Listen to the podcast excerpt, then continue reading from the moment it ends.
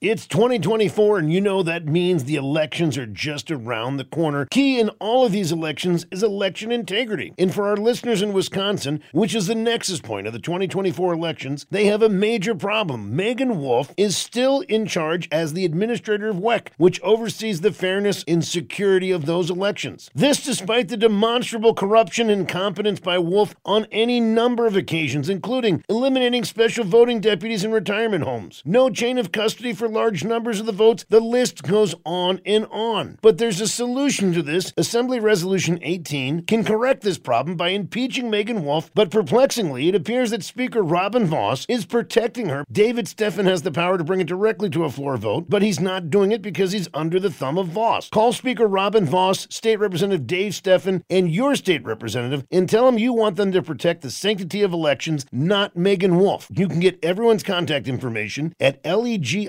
legis.wisconsin.gov. Legis.wisconsin.gov. The power of the Republic lies in accountability. Take a stand today. Paid for by the Wisconsin Election Committee, Incorporated.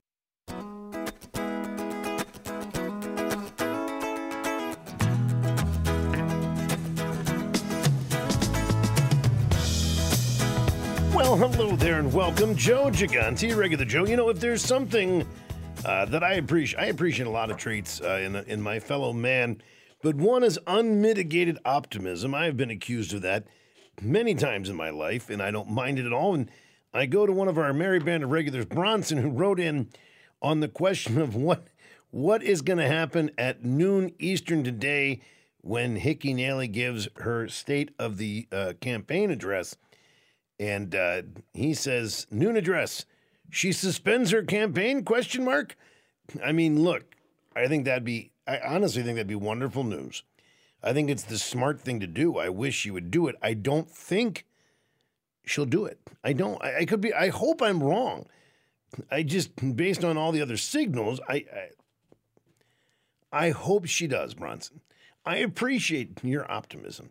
And then Lynn wrote in uh, regarding the whole Affordable Care Act and how we're seeing the negative dividends uh, now. She said, as, as Biden said on a hot mic, it was a big effing deal, right, which a great reference point, Lynn. Yes, that was one of the, even back then, Joe Biden.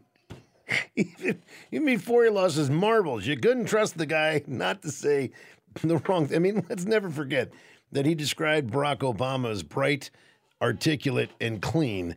Uh, so, I mean, he's a good one. Let's hang on to this guy. Uh, but yeah, there you have it. So you're right, Lynn. Yes, even he recognized that it was a big effing deal in his own words. And of course, our certified top memer, uh, which is Greg the Great, uh, he sent a great meme.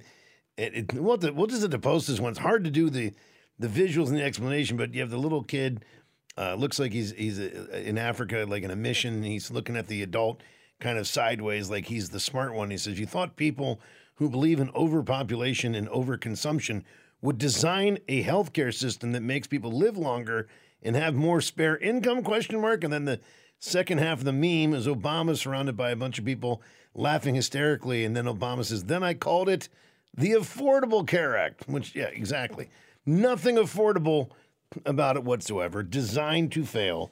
Designed again all forms of subjugation you know, one of the difficulties in a republic to be independent, right, to stand on your own two feet, is it, it gets hard.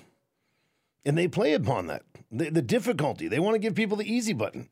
And it's human nature. You want to accept the easy button. You want to you want to take that. Now when we get back at the top of the hour, we have heard from a United States senator uh, who is an indigenous person, uh, at least by her claim. Of course, we're talking about Elizabeth Warren.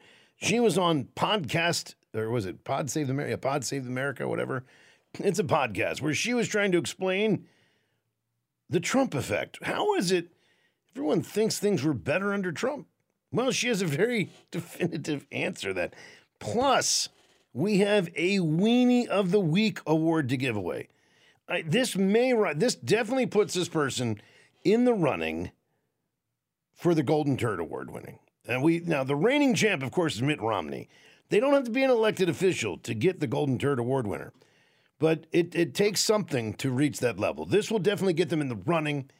It is absolutely a Weenie of the Week award winner. We'll share that with you when we get back. Plus, more of your thoughts on exactly what it is that that Nikki Haley's going to do. It's it's again, it may just be nothing more than a feint move, but it's interesting that she's doing it. Either way, I think it shows her desperation. Despite her rhetoric, it does not seem like she is a woman that feels like she's on top, that she's winning in, in any real way. Uh, which also, of course, don't forget this ties right into ranked choice voting and final five. That's the theory that, you know, of course, the person that can't win a primary somehow could win the general if you would just give them the chance. Makes complete sense, don't you think? I mean, if you lose, lose, and lose, then make that person the nominee, and then they might actually win. Plus, I've got an update on electric vehicles. Now, I know that's one of our favorite topics.